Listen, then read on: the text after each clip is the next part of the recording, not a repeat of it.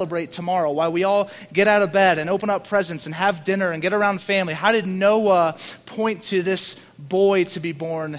Jesus, right? Then we talked about Abraham. How did Abraham point to Jesus? And then he talks about Israel here, or Moses through Israel. How did they come to be pointing to the coming boy named Jesus. And then lastly, last week, Anthony talked about David. How did King David and his life and his story and the covenant established with him point to Jesus? Now, we just heard, right? Christ comes in and fulfills all of these Old Testament covenants because the reality was is for years and years and years the people of God have tried to attain perfection, right? Have tried to attain favor before God and have failed miserably. And so someone had to come in and fill in the gap. And his name is Jesus. It's whom we celebrate. And so I'm going to read from Hebrews uh, chapter 8 when it talks about our new covenant. We'll look at a few points from this, and then we'll just get to sing some more songs in celebration of the fact that we now live in a time where we can look back on the fact He has come. He has come, and He has come to fulfill everything we could not. Let's read in verse 1. Now, the point in what we are saying is this we have such a high priest, one who is seated at the right hand of the throne of the majesty in heaven, a minister in the holy places in the true tent that the Lord set up not man. For every high priest is appointed to offer gifts and sacrifices. Thus, it is necessary for this priest also to have something to offer. Now, if he were on earth, he would not be a priest at all, since there are priests who offer gifts according to the law. They serve a copy and a shadow of the heavenly things.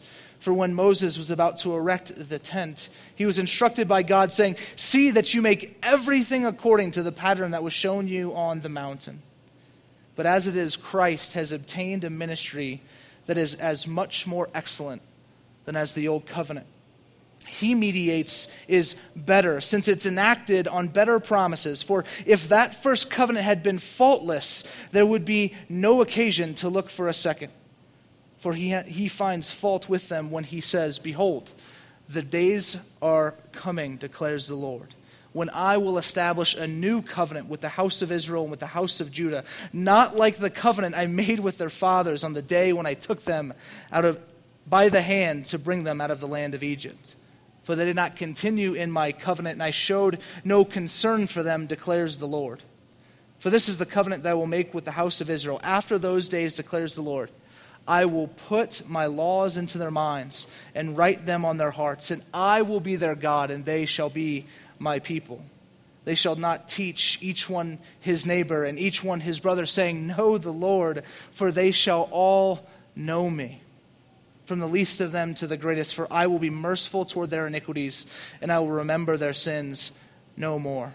In speaking of a new covenant, he makes the first one obsolete, and what is becoming obsolete and growing old is ready to vanish away. So, just a quick four points in Christ fulfilling this. Point one Jesus is now not just alive because we celebrate tomorrow, but he is alive again because we know the story, right? Christ comes, he's born tomorrow, and then guess what? In a few short months, we will celebrate his death and his resurrection because the reality is, is Christ has lived the life that no one here could have lived.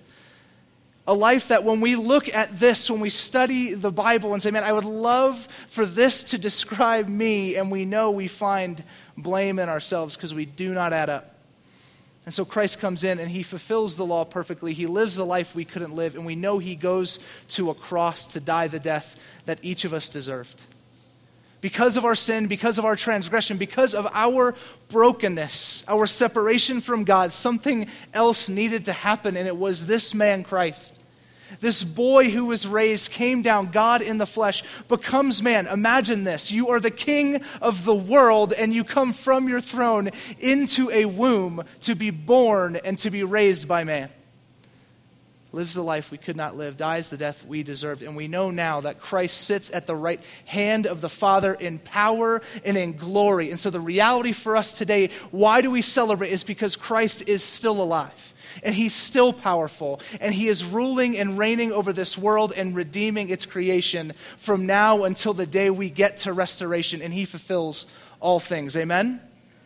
That is an incredible reason for the church to rejoice, not just here in the Orpheum as we sing songs, but as you go home tonight, as you spend time with family, as you wake up in the morning, as you tear into presents, as you eat your meal, to constantly remember Jesus is alive and the ruler of this world, the fulfiller of all things we could not do. Number two, Jesus is the high priest whose sacrifice is greater than the gifts of old. See, again, we look to the Old Testament, to the people of Israel who tried to achieve, who tried to earn. Every year they would take their high priest they would send him into this tent and say, okay, there are all these restrictions and rules and rituals, but you will go in and you will sacrifice something unto the Lord. And the iniquity of the people of God will be placed on this animal, and then you will cast him away and you will slaughter one, and that will atone for the sins of the world. And every year this was mandatory. But today, again, we celebrate the birth of this child because this child would go on to be the final sacrifice necessary. That never again must we sacrifice anything else because Christ has done it for us. So, out of a response to that, the people of God now live lives of sacrifice because he accomplished what we could not. Point three Jesus mediates a better covenant. So, again, we look to the covenants that billboard or brochure or point us to tomorrow morning. And we know that we no longer wait for a set of land. Right? We, don't, we don't wait for this great nation promised to Abram because we know that God has established his kingdom on this earth that knows no border. That, this, that the walls of this are not the church. That, that, that Flagstaff is not the church. God doesn't just reside here, his kingdom permeates all of creation. No longer do we wait for a people to be given unto us, for we have the community and family of God, the church.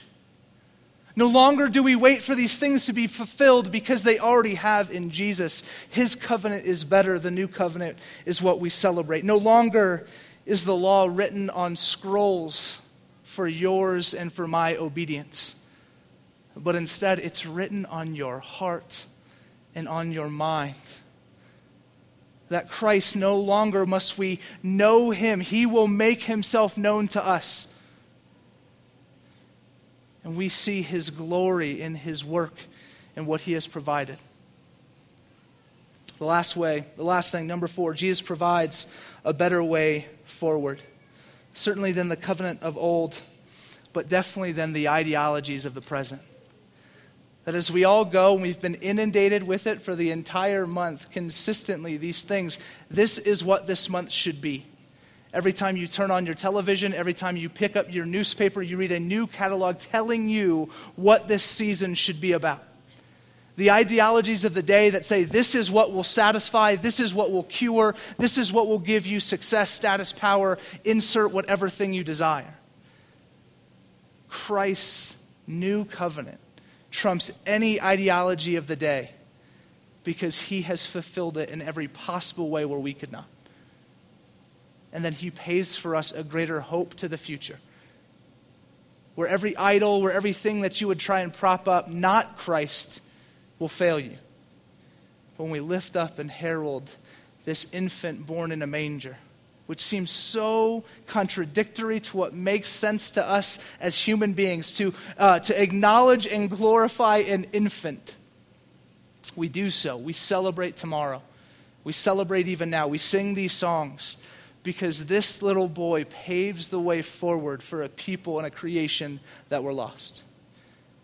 And so now we have hope in a full and total restoration of this world beyond anything we could ever imagine. So we sing and we celebrate. But Christ calls us in the midst of all of this to a response.